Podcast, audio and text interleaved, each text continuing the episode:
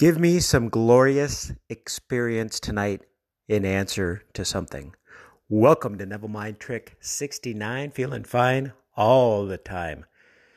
So Neville woke up at 1:30 in the morning and he was thinking about his wife and he said, "Give me a marvelous experience, a wonderful experience in answer to something." And then he fell back asleep and he woke up at uh, around six o'clock in the morning and had a vivid um, description of the wonderful experience. And he said he wrote that down on a yellow pad of paper. Neville, he wrote. So, how great of how great a practice to have when you have an issue or some matter that befalls you to just wish upon a perfect, wonderful answer in response to whatever situation you're thinking of.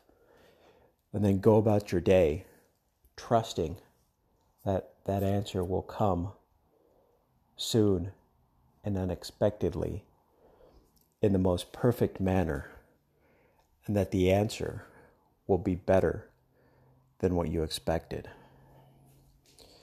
It's a good technique to use throughout the day. Um, could be a work day, working on a project, um, interacting with other individuals, whether it be close family or friends, and just say something wonderful came out of this, or there, this is the best thing that could ever happen and just let it come. It's a great technique for those that have issues sleeping is to instead of filling the time with worry about whatever it is that befalls you to know that something wonderful is becoming.